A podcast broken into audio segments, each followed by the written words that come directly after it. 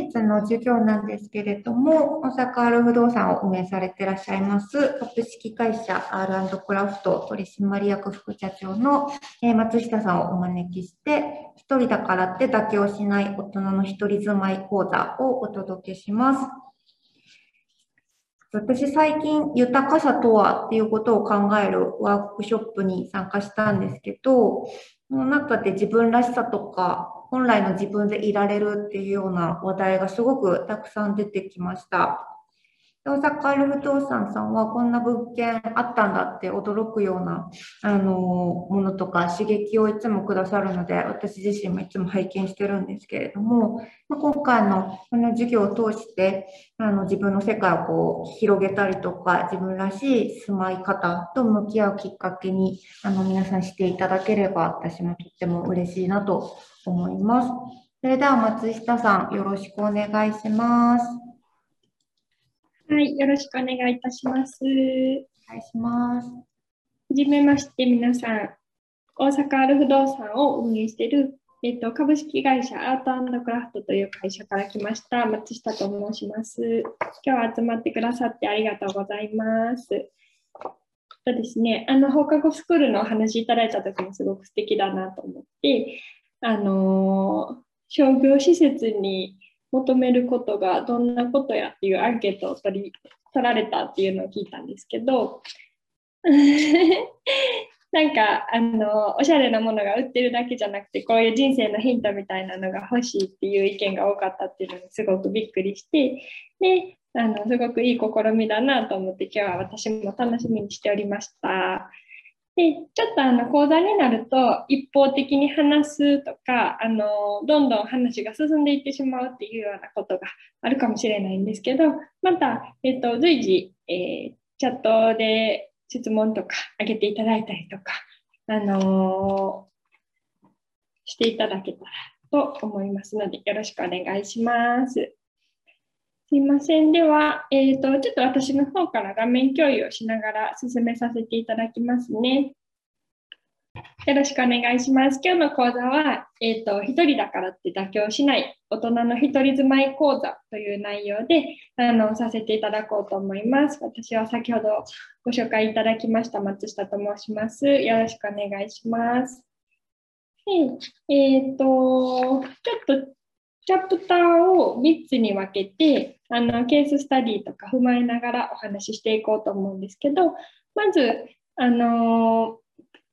せっかく集まったのであの皆さんどんなことを考えて今日参加していただいたのかなっていうのを、えーと、お話しいただくのは難しいかもしれないのでチャットにちょっと書き込んで早速書き込んでいただけたらなと思うんですけど住まいに関わらなくても何してる時が一番楽しくて幸せなのかっていうのを、えーと、もしよかったら教えていただけたらなと思っておりますがいかがでしょうか？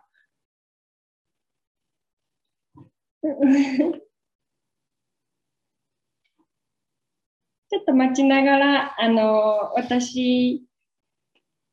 じゃあどんなふうに思ってるのっていうことをえーと、お伝えすると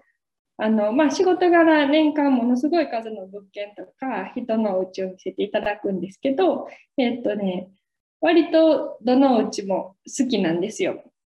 で何がっていうとあのキャラクターが出てる住まいを見ることが多いのですごくそういうめちゃくちゃ変わった住まいでもあこの人らしいみたいなのを感じる時がすごく好きなのであの楽しく仕事をやっております。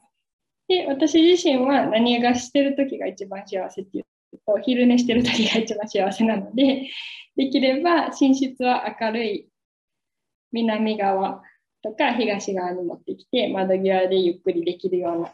家に住みたいなと思ったりしてます。はい、あメッセージいただいてますね。朝起きて窓を開ける瞬間が幸せです。いいですよね。すごく爽やかですよね。はい。ちょっとまた、あのー、うんって考えている方もあいらっしゃるかな。ベランダでビール飲むのが幸せです。すごく楽しんでますね。眺望がいいお部屋なのかなあ。ありがとうございます、皆さん。お肉を焼いていて塩コショウを振った瞬間が好き。マニアックですね。はい。広く感じるお家、収納スペースがたくさん欲しい。そうですね。あ、2拠点生活がしてみたいっていう、ちょっと今風のコメントもあります。ありがとうございます。あのいろいろ書き込んでいただいてるんですけど、結構人それぞれだと思うんです。朝起きてコーヒーを入れた時でもあれですね、皆さんちょっとあのすごいスペシャルな時っていうよりは日常の中のちょっとしたことに幸せを感じてる方が多いかなっていうところですね。はい、ありがとうございます。ちょっとこれまた後ほどの、あのこれからどんな風に住まいを考えていこうっていうところにつながりますので、またそこでも触れさせていただきます。すみません。ではちょっと次に行きまして、えーと、まず、チャプター1ですね。えーと、大人の一人住まい、理想の物件を見つけるにはっていうところで、ちょっとお勉強のような内容をまずはお話しさせていただこうと思うんですけど、住まいに関する悩み、今こんな家がいいっていうことを書き込んでいただいたんですけど、えーと逆に住まいに関する悩みっていうのも皆さん結構持ってはると思うんです。で、一人暮らしの場合、まあこんな感じかなっていうので、ちょっと書き出してみたんですけど、やっぱりあの、ワンルームでちょっと狭いとか、あんまりどの物件を見ても同じに見えるとか、お風呂好きやのにくつろがれへんとか、そういう悩みを抱えてる方がちょっと多いような印象があります。これももしよかったらまた書き込んでみてください。ね。で、えっと、例えばですね、皆さん洋服を買いに行かれるときとかって結構イメージしやすいと思うんです。あのー、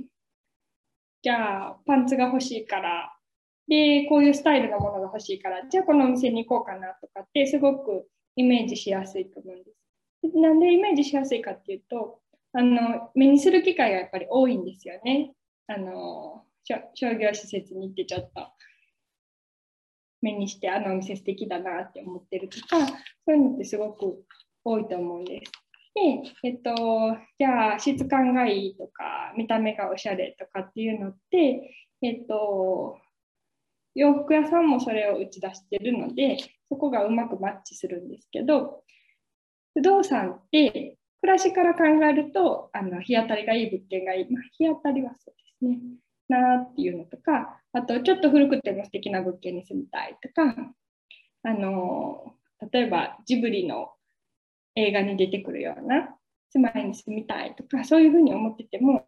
不動産の価値ってこの立地広さ、築年数っていうのが絶対的なあの3要素なんです。で、物件サイトでもそこで皆さん、まずは検索絞ると思うんですよね。ってなると、じゃあ古くても素敵な物件っていうのはすごい探しにくいんですよ。ので、あのー、こんな風に住みたいなって思った時に、なんか全部一緒に見えちゃうなとか、なかなか決め手がないなって思われる時に、多分要因になってるのは、この、こんな風に住みたいなっていうのと、不動産の条件っていうのがマッチングしてないんです。で、ここで少し、あの大阪ある不動産の話をさせていただくと、えっ、ー、と、これ見ていただいた、このサイト知ってるよっていう方っていらっしゃいますかね？皆さん見てくださってるかな？はい、ありがとうございます。手挙げてくださいね、まず。あの大阪ある不動産は、えっ、ー、と、そういう不動産と一般の人が求めることにミスマッチがあるよねっていうのを、えーと、いち早く東京ある不動産が始めてあの全然違う尺度で物件を紹介していたいこうっていうものを、えーと、スタートしたんです。でえーと私たちも同じ考え方であの例えばここにアイコンが並んでるんですけどリノベーション物件とか水が水と大阪水が感じられる物件とか緑が感じられる物件とかそういうあのいつもと違う目線で不動産を発見していこうよっていうようなあのサイトになってます。ページはこんな感じで、あのどうしても物件情報だけ並べるとなかなか伝わらないので、えー、結構長い文章とあと写真でコラムを書いて、えー、これはこんな物件でこんなにいいところあるならこんな風に過ごしませんかっていう風に紹介しているようなものです。で、えっ、ー、と、話は戻りまして、大阪ある不動産について、えっ、ー、と、ごめんなさい、大人の一人住まいについてなんですけど、私たちが大阪ある不動産か、あとリノベーションのお手伝いをしているときに、いつも思ってたのは、この次のこれなんです。大人が満足できる一人住まいの住宅が少なすぎる。で、えっと、さっきミスマッチがありますよ、だから見つけにくいですよっていうお話をさせてもらったんですけど、そもそも一人暮らし向けの素敵な物件ってすごく少ないんです。で、えっ、と、一人暮らし向けやったらどうしてもすごい小さいワンルームだったりとか、あともうちょっと広くなると、別に個室いらんのに個室に分かれてきて、一個一個の部屋が狭かったりとか、でじゃあもうちょっと広くってなると、今度は一気にファミリー向けで、周りもファミリーが住んでたりとかで、あのなかなかないのが現状です。これがちょっと大阪市についてあの抜き出してるんですけど、大阪市の単独世帯ってどのぐらいいるかっていうと、全人口の人口の半分ぐらいが、えーと、大阪市のえ単身世帯なんです。で、高齢の単身世帯も多いんですけど、やっぱり若い世帯も多い。で、それに対して、あの、一人暮らしの住まいがなかなか充実してないよねっていうのは、これはあのずっと前から私たちが考えてたことなんです。で、あと、一人だとどうしても、まあ、とりあえず住んどこっかっていうので、住まいを選ぶことあと、お仕事始まるから急ぎでとかっていうので、あの始めることが多いので、あのそのまま妥協してというか、あまり深く考えずに住み続けられてるっていう方も多いんですけど、でもそれってすごくもったいないと思うんです。あの一人やから何でもできるのにやろうよっていうのが、えっと、今日の内容でしてで、こちらですね。ちょっとあのこんな風に住んでる方いらっしゃるんですっていうのを、えー、事例を挙げながらご紹介した方がイメージしやすいと思うのであの今まで私たちが取り扱った物件の中でこんなんありましたっていうのをご紹介させていただきます。はいよいしょ。これはガレージハウスですね。もともと、えっ、ー、と、築60年ぐらいの文化住宅なんですけど、20個のお風呂もないトイレは共用っていう住宅をこういうふうにリノベーションしてあのガレージハウスにしたような物件です。でこれは1人暮らし向けっていうわけではないんですけどあのお一人でバイクが趣味の方が住んでらっしゃったりとか結構皆さんあの楽しく住んでるような物件です。これは、えっ、ー、と、これもリノベーション物件なんですけど、もともと社宅だった建物を、えー、工事したもの。で、えっ、ー、とね、各部屋それぞれアーティストさんが入って、えー、企画してるので、めちゃくちゃいろんな部屋があるんです。で、この部屋は、あの、部屋の中に庭があるっていうコンセプトの、あのもので、結構有名な、あの職人さんが入って企画をしてくださったものです。で、この他にも壁紙の代わりにあの紙やすりを貼ってる部屋とかあと上にカメラがついててずっと生活を撮り続ける部屋とか割といろんな面白い発想であの住まいを作ってるようなものです。であと最近割と聞くのはあの一人住まいをちょっとえーと、引き払って、家具はあれ家具はレンタルスペースに置いといて、えーと、ホテルに住むっていうような方も割と多いんです。あのコロナの影響でどうしてもホテルの空室があるので、あのちょっと長期でショートステイで住めるっていうようなあのもので、えー、寮みたいなイメージで住んでる方も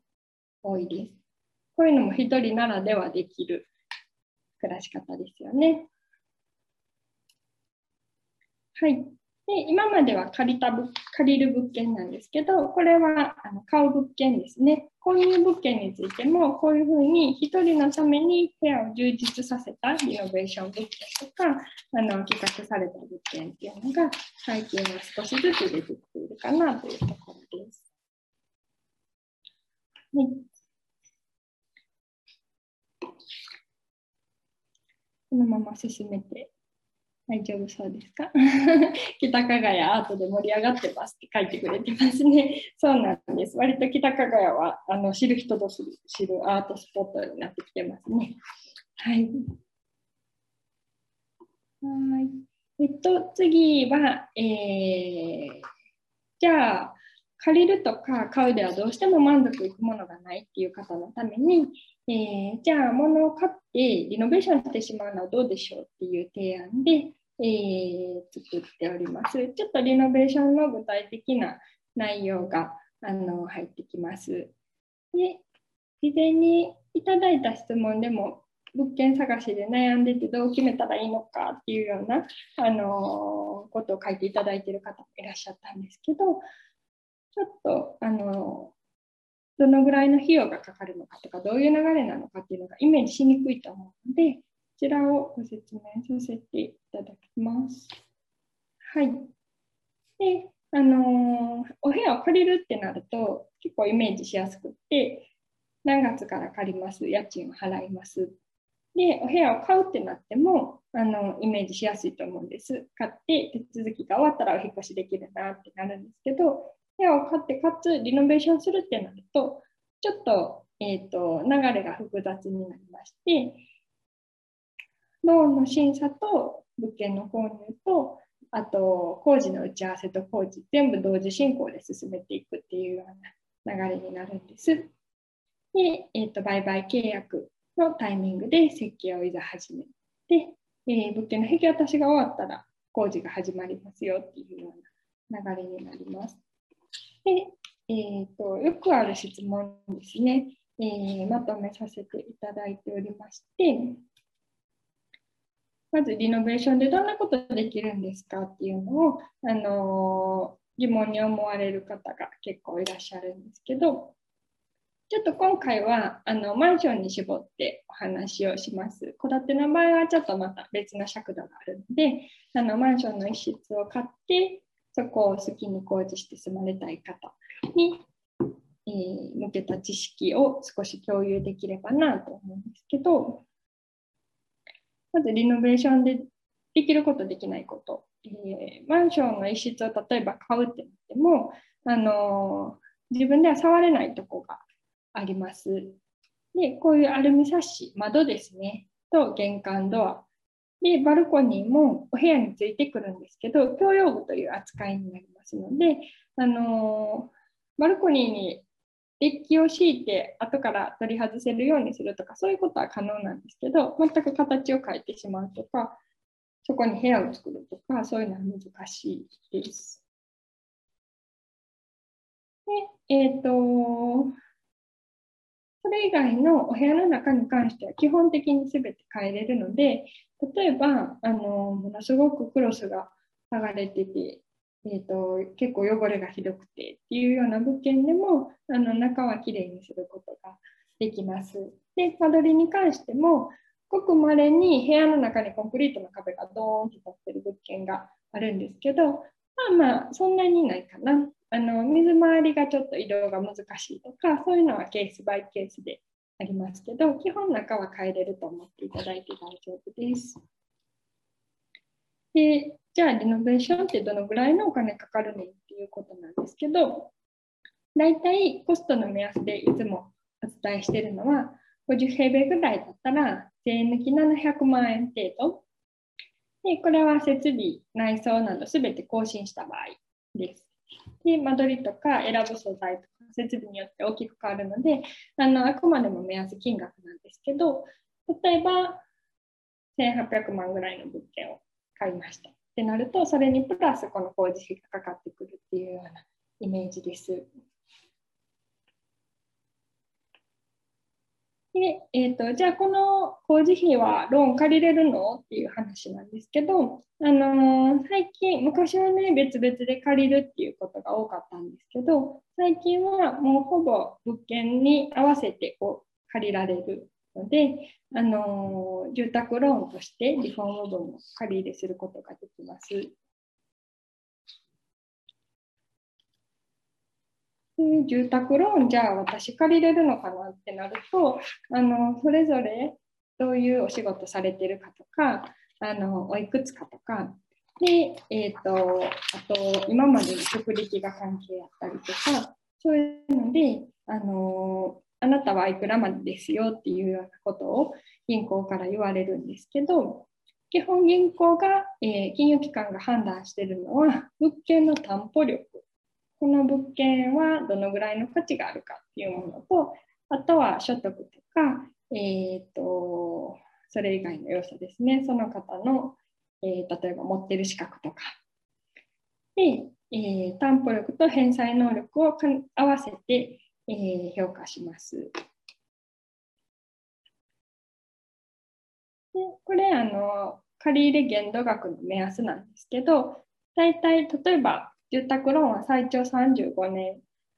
借り入れできますので、ご自身の、えーとね、これ額面の年収です。額面の年収に対して、大体あの例えば年収400万円ぐらいの方だったら、まあ、3000万円弱ぐらいだったら全然借りられる金額です。で、じゃあその借りるってどのぐらい住宅ローンを借りるってどのぐらいの費用なんていう話なんですけど、それもちょっとイメージしにくいと思うんですけど、借りる場合と比較しますと、例えば家賃と教育費が8万円月々支払う物件を借りますよっていうのと、月々の支払いを同じぐらいにしようと思うと、マンションの場合は管理費修繕積立金という賃貸でいう教育費のようなものですね。がありますので、それを抜いてローンの支払いに残りの分を当てようと思うと、大体予算的には2500万円程度になります。なので、トータルの予算を2500万円ぐらいにしたら、月々の支払いとしては8万円、家賃8万円の家に住むのと同じぐらいっていうようなイメージで、これがあの借り入れる金額とか、そのご自身が抑えたい金額によって変わってきますので、じゃあ私は10万円以内にしたいねっていうことだったら、トータルの予算このぐらいにしましょうねっていうような形で、あの大体の予算を立てていくっていうようなイメージです。で、えっと、ただ初期費用がやっぱり結構かかります。購入の場合は物件価格の、えー、1800万円の物件だとしたら180万円、だいたい1割ぐらいをイメージしていただくといいかなと思います。で賃貸の場合はあのー、物件によってだいぶ異なるんですけど、まあまあ家賃の4ヶ月とかそのぐらいあれば大丈夫かなというイメージです。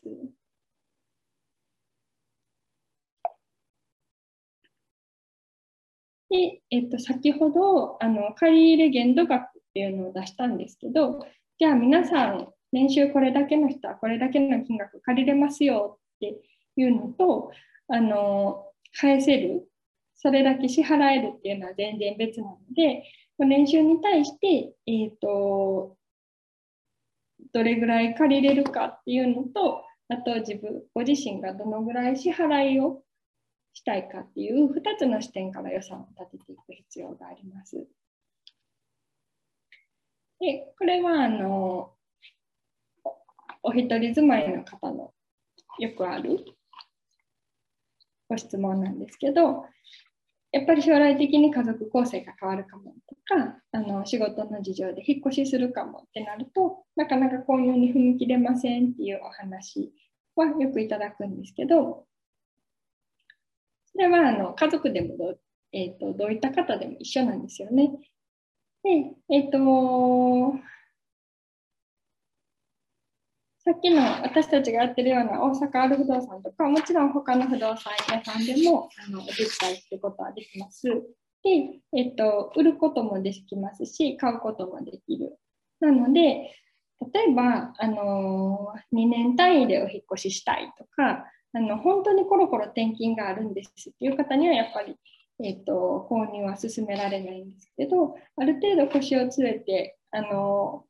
住まいしようかなっていう方にとっては、えーと、そんなにご心配なさらなくても、えー、また売るとか、えー、貸すっていうような、えー、方法をとってる方もたくさんいらっしゃいます。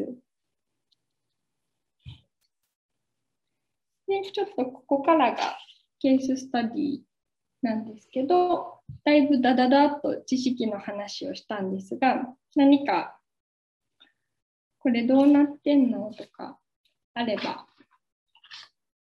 ぜひまた書き込みをお願いします。ちょっと一気に過ぎましたか？大丈夫？はい。窓ガラスも交換はできないですかっていうところですね。窓ガラスも基本的にはマンションの場合、共用部になるんですよ。なので、あの割れてるとか、えー、そうですね、割れてる場合はもちろん購入できます。なんですが、あの全然違うものにするっていうのは難しいです。なんで、えーと、例えばあの断熱性を上げたいとか、ロイガラスっていうような、えー、ガラスに変えたいっていう場合は、内窓を入れます。今の窓はそのままで中に入れるっていうようなあのイメージで進めます。で、ごくまれにあのマンション全体でやっぱりどの窓ももうダブルのガラス、二重サッシにしようっていうような風にあに修繕計画を立ててはるとこもありますし、えーと、性能を向上するための回収だったら大丈夫ですよっていうこともあるんですけど、基本的にはダメって思っていただいた方がいいかなと思います。はい。お金の話、面白かったです。ありがとうございます。お金が一番ね、やっぱり気になるのでなんかねあの、ネットとかに情報がいっぱいあるんですけど、書いてることがそれぞれなので、じゃあ自分にどれが合うのかっていうのはなかなか分かりにくいですよね。はい。ちょっと続けて、えーと、ケーススタディでいくつかご紹介をしようと思います。これはあの30代後半の男性のお住まいなんですけど、40平米ぐらいの1985年なので、えー、っと35年ぐらいですね、地区の物件を購入されてリノベーションされた事例です。でこの方はキッチンメーカーにお勤めの方でものすごくキッチンのこだわりがあって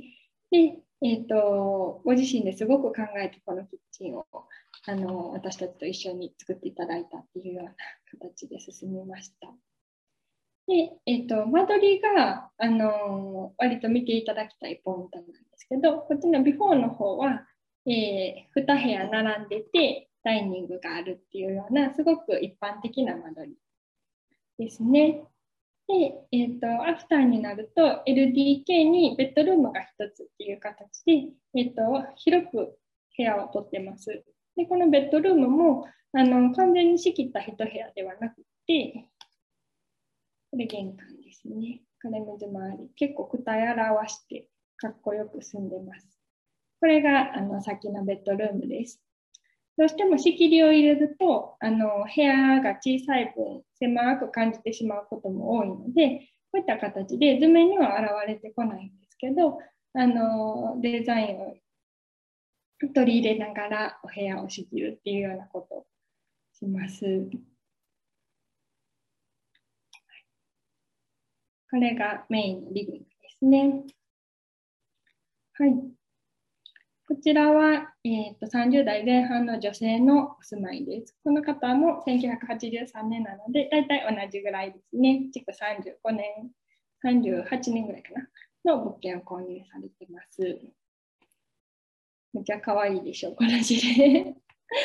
あのお部屋自体はすごくシンプルに作っておられるんですけど、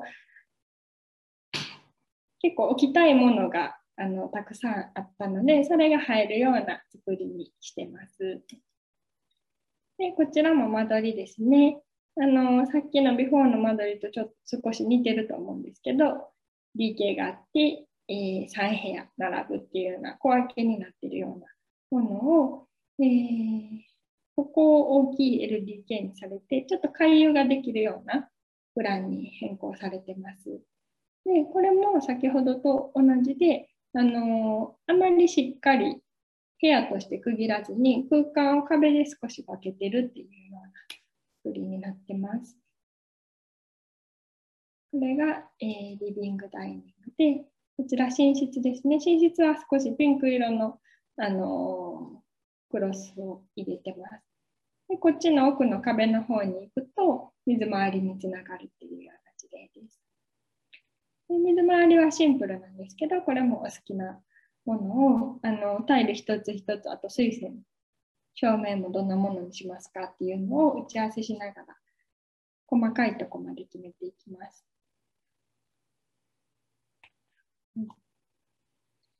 ちょっと遊び心があるのはこの玄関のところですね。玄関は、えーとまあ、一般的だとここだけ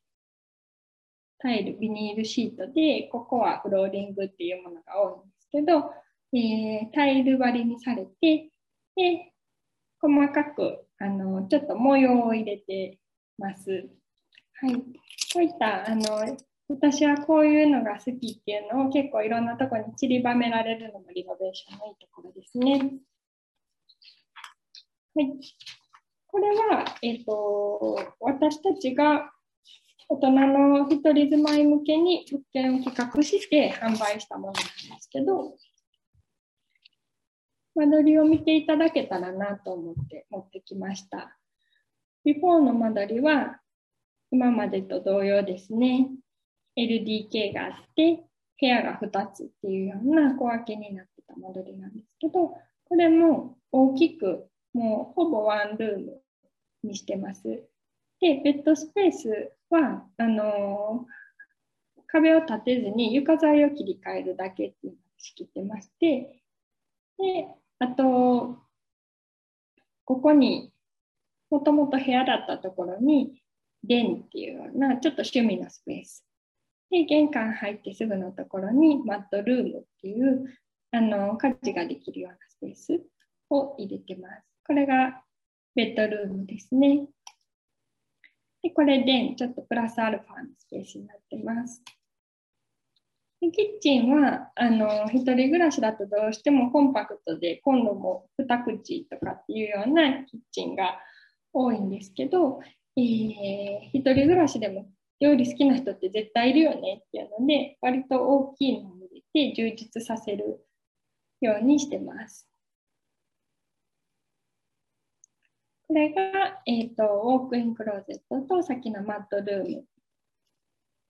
です。はい、今、3つほど事例紹介をさせていただいたんですけど、あのー、間取りの作り方もそうですし、素材とか設備も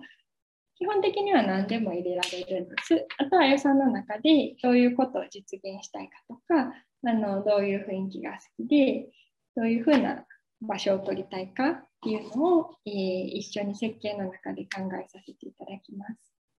今度最後のチャプターなんですけど、じゃあ私たち今から具体的にどうしたらいいんっていうのが、あのー、これもさっきの洋服屋さんの話と一緒で、洋服買おうと思ったら、まず出かけてみるか、ネットショッピング見てみるっていうのがイメージできるんですけど、不動産ってなかなかそこもイメージしにくいですよね。住まいって身近な割に意外とあのどういうふうに動き出したらいいのかっていうのが分かりにくいところがあります。でちょっと今回はあのオンラインになっちゃったのでワークショップみたいな形は難しいなっていうので穴埋め形式でちょっと皆さんに考えるきっかけになるようなもので、えー、作らせていただきました。まず一番最初に考えていただきたいことはあの一番初めにアイスブレイクでお聞きしたこととつながってくるんですけどじゃあ新しい住まいを借りるとか買ってあの実現したいのはどういう過ごし方なのっていうのを考えていただくのが一番重要かなと考えております。で、何でもいいんです。あのまだ開けた瞬間が好きって書いてくださってた方もいらっしゃいますし、えっ、ー、と、コーヒー入れる時が素敵好きって書いていただいてた方もいらっしゃいますし、皆さんどういう過ごし方が一番好きで、でそれは大事にしたいと思ってるかっていうのがやっぱり一番に考えてほしいところかなと思います。であと買うか借りるかっていうのは、えっ、ー、とどういうふうに住みたいか？で、えー、変わってくると思うんです。でここに書いてあるんですけど例えばあのチャプター1でご紹介したみたいな、ちょっと個性の強い物件に面白く住んだ住んでみたいっていう方、あとは古い建物で住みたいっていう方、気軽に住み替えたいっていう方は、借りるの方がおすすめかなと思います。で、なんで古い建物が、えっ、ー、と、借りる方がいいのかっていうと、ちょっと長屋とか、そういう木造の古い建物、あと古民家とか、をイメージしてるんですけど、あの長屋とか木造の古い建物ってどうしても住宅ローンがつきにくかったりとかあとリノベーションするにも工事費がものすごくかかってしまったりとかで結構ハードルが高くなっちゃうんです。なのでもしそういうものであのすでにできているものがあればそれを、えーと、借りることで、えー、その思いを実現するっていう方が、えー、まず入り口としては入りやすいかなというところです。で逆にあのチャプター2で見ていただいたみたいにとこと思い通りに好きなものに囲まれたい全部設計したいっていう方はやっぱり買われた方があの同じぐらいの月々の支払いでもやっぱり買う方が結構内容のいいというか思い通りの住まいに住めるかなとは思います。はい。で、えっ、ー、と、買うか借りるかっていうのを決めたら、次は予算なんですけど、えー、大体月々の支払いどのぐらいにしたいかっていうのと、初期費用をどのぐらいにしたいかっていうのを、えー、どのぐらい支払えるかっていうのを考えてください。であと、ここはもう本当に人それぞれなんです。その人によって、えーと思ってもなかった条件が引っかかってきたりする方もいらっしゃいますしで逆にあの自分が思っているよりも全然もうちょっと予算頑張れそうだったっていう方もいらっしゃいますしそれぞれなのであのちょっと不動産屋さんっていう割と怖いイメージがあると思うんですけどギラギラしてる感じ なんですけどまずはあの相談していただくのが一番いいかなと思います。でこれ結構見逃しがちなところなんですけど、いつまでにっていう目標を定めるのは、あの大切です。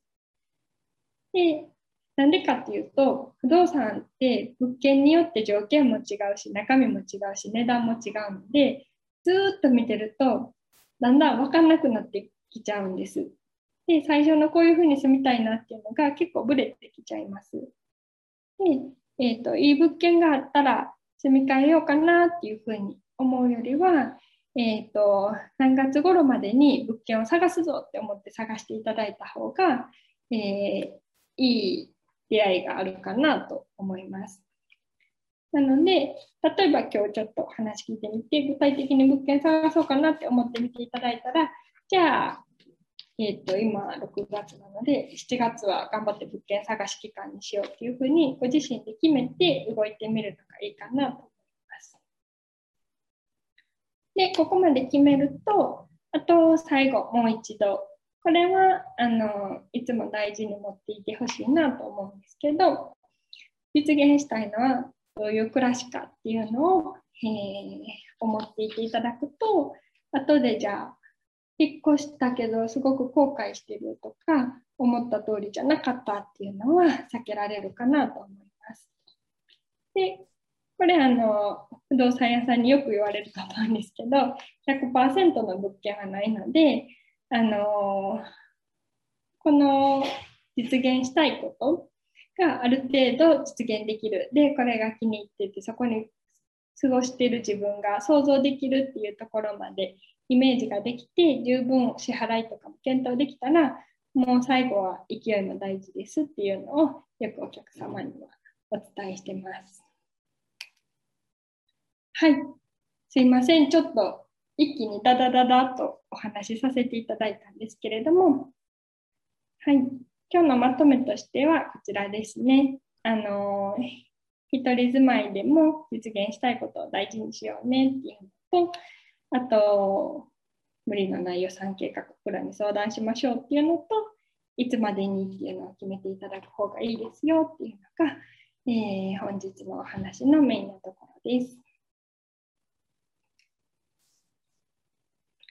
すいません、一気に行きましたが、何か？ありがとうございます。はい、ありがとうございます。何か質問ある方いらっしゃったら、ぜひチャットなどでいただければ、直接お伺いできるチャンスなので、いただければと思います。ちなみに、プロに相談しようっていうのを書いていただいてると思うんですけど、プロっていうのは、不動産屋さんとか？不動産屋さんか、えっ、ー、と、リノベーション前提であれば、リノベーション会社。はい、リノベーション会社にもいろんな会社があるので、あのご自身の希望に一番近そうなところにまずは相談していただくのがいいかなと思います。あチャットでご質問いただいてますね。物件って具体的にどうやって探したらいいんですか？そうですね。あのー、最近はスーモとか、えっ、ー、と、他のいろんな業者さんのホームページとかで物件見つけられて、これ見たいんですっていうようなお話をしていただく方も多いです。ただ、あのどうしてもどの辺にいくらぐらいの物件があって、あのどのぐらいの予算が現実的かとか、どのぐらいの広さでどんな場所に探したらいいかとか、そういうところがなかなかやっぱり見えにくいので、それもあのちょっとご自身で探すのは難しいなっていう方は、えーと、相談してもらった方がいいと思います。まずは場所を決めるとこからですね、どの場所にどういうふうに住みたいかっていうのを、えーと、業者と不動産屋さんと一緒に話すのが一番いいかなと思います。はい。内見の時にチェックしておくポイント。そうですね、あのー、例えば中古マンションとか見るときって、えーと、どうしてもお部屋の中に目が行きがちなんですけど、もっと大事なのは共用部で、玄関周りにポストのところにチラシが散らばってないかとか、自転車ちゃんときれいに並んでるかとか、そういうので結構管理状態って見えるんですよ。なので、花壇の花がカレカレのマンションよりは、えっ、ー、と、きれいに手入れされてて、管理人さんがいらっしゃって、住人の方もちゃんと住んでるっていう物件の方が管理状態も良くて、えーと、住んでる住人の方も維持していこうっていう意識を持って住まれてることが多いので、あのお部屋に入るまでにいろんなチェックポイントがあるかなと思います。そこはあんまり意識したことなかったですね、私。確かに結構治安にダイレクトに関わりそうですよね。なんかそうですね。まあまあ場所にもよるんですけど、あの結構大事です。どうしても見逃しがちなところですね。確かに私見逃してましたけど、でもすごい私築50年ぐらいのところに住んでるんですけど、はい、でもすごい丁寧に手入れされてて、なんか改めて振り返ってみると、やっぱりなんか丁寧にみんなちゃんと大事に家を過ごしてからこそ結構平和に暮らせてるなって。ご近所はね、やっぱりすごく大事です。大事ですね。やっぱりいくら小さいとはいえとか、はい。あの、ね、購入されるんだったらなおさらですよね。ありがとうございます。あ、レトロなマンションに住みたいなって憧れがあるのですが、何か物件を探す上で気をつけた方がいいという点ありますか？というメッセージをいただいてます。えっとですね、レトロなマンション私もすごく好きです。あの、阪神間とか、あと北節の方に結構多いんですよね。で、えっと、それもさっきと同じ話で、えっと、ただ古いだけじゃなくて管理状態がいいとか、あの購入するってなっても購入前にこのマンションの管理組合がどのぐらいお金を貯めててどんな風にメンテナンスしてるのかっていうような履歴を見ることができるんです。なのでそういったところでやっぱり古ければ古いだけ不具合も出てくるので不具合出たところをどうあのみんなで解決してるかどういう風に管理してるかっていうところを大事にした方がいいかなと思います。そういうのって見せてくださいって言ったら見せてもらえるものなんですか？あのはいあの全部が全部見るのは難しいと思うんですけど具体的に検討している物件でもうこれが確認できたらここで決めたいっていう時は、えっと、取り寄せしてで確認一緒にさせてもらってあの管理状態良さそうですねとかちょっと心配ですねとかそういうお話ができます。確かに私も築50年ですけど、やっぱたまに水漏れとかありますね。はい、配管大丈夫ですかって書いてくださってますね。あの配管は築40年とか35年ぐらい超えるとあの金属の管なんです。で、金属の管はどうしても腐食するので水漏れにつながります。で、もうあの古いマンションはもう順番に各部屋水漏れしていくっていうようなあのことになるので管理組合も積極的に入れ替えようとしてるとこが多いですかね。なのであの大規模修繕で新しい、えっと、プラスチックの塩ビ管に入れ替えてる入れ替えようとしてる物件が多いかなと思います。で、えっと、それは共用部ですね。お部屋の中についてはあの基本的には配管も全部入れ替えれるので、工事と一緒に入れ替えをお勧めすることも多いです。ございます。家賃の相場が下がるタイミングってありますかといただいてますが。家賃の相場が下がるタイミング。うーん、どうでしょうね。あのーなかなかその時の、えーと、景気とか社会情勢とかそういういろんな要因があるので一概にいつっては言えないんですけど、えー、時期的なものはあると思います。4月、3月、4月に物件探すとどうしても高いですけど、今ぐらいですね、8月とか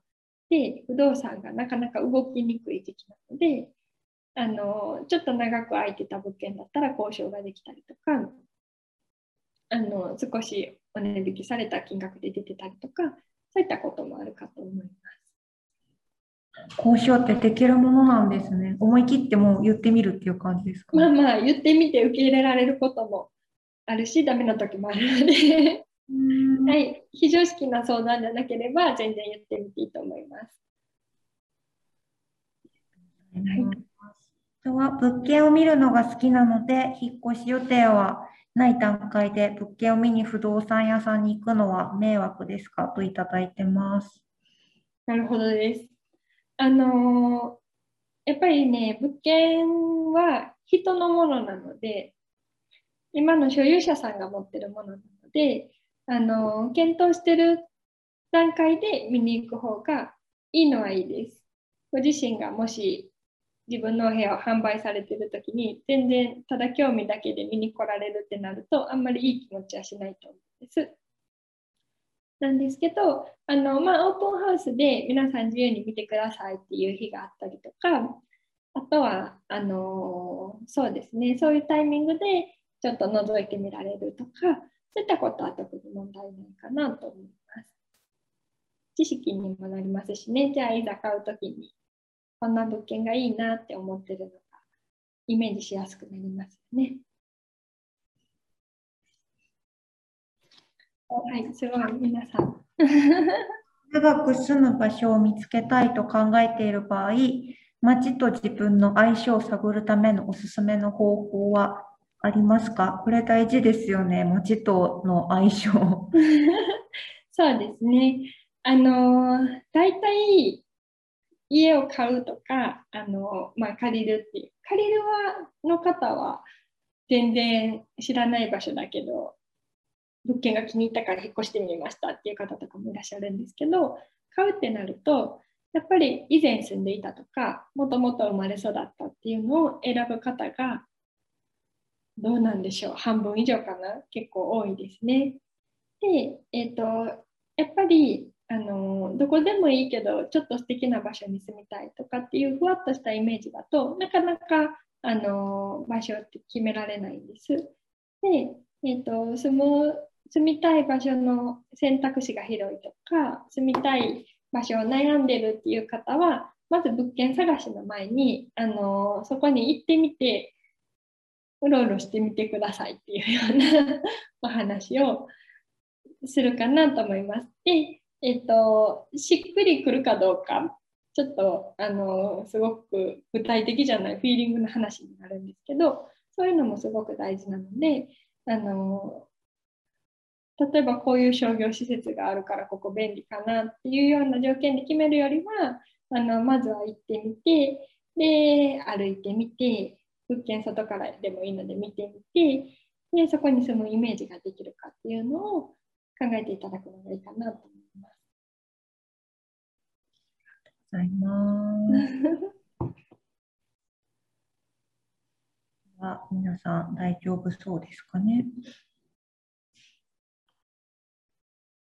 大丈夫そうなので、質疑は、はい、あ、あ、ですね。ちょっと要約したものを、はい、事務局から送らせていただいてます。ありがとうございます。じゃあ質問以上のようなので、最後に今日あのたくさんお話いただいたんですけど、あのどうぞこれだけはやってみてくださいっていうようなこう宿題のようなものをあのお出しいただけるととってもあのこの後今日明日からの生活に役立てていただけるかなと思いますので、松下さんお願いできますか？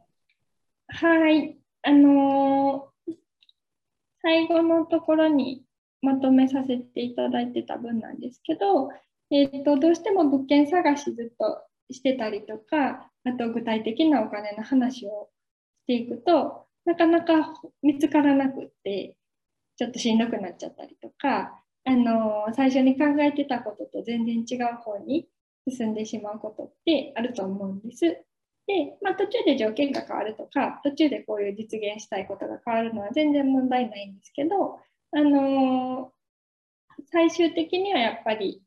どういうふうに過ごしてどういう生活が自分に一番合ってるのかなっていうのをちょっとじっくり考えていただくのが大事かなと思うのでまずは今の時点であのどんなふうに過ごせしたいでどういうふうな一人住まいをあの具現化してしたいかなっていうのを何でもいいんです。あの雑誌とかドラマで見るっていうのでもいいですし、ご自身でイメージするのでもいいですし、少し考えながら生活してみていただくといいかなと思います。確かにここが一番自分らしさというか、なんかここなんか骨の部分になりそうなので、大事ですよね。そうですね。あのだんだん条件ばっかりになっちゃって、あの広さとか駅からの近さとか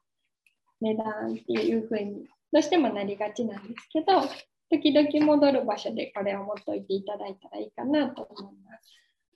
うん、これをちゃんと文字とか携帯にメモするとかでなんか そういった方がちゃんと意思としてずっと持ち続けてお家を探せそうですね。そうですね。ワクワクしそうですね。これ考えるのも楽しい作業になりそうです。はいぜひ見てみていただければと思います。はい。では本日の授業以上になります。本日の授業の感想を SNS でハッシュタグ帰り道の宇宙でシェアしていただけるととても嬉しいです。今後もスクールではいろんな授業をお届けしていきます。SNS ですとか、ホームページで随時情報をアップしていきますので、ぜひそちらもフォローいただきたいので、あの、チェックしてまたいろんな授業参加いただければと思います。はい、それでは本日の授業以上になります。ご参加いただきましてありがとうございました。ありがとうございました。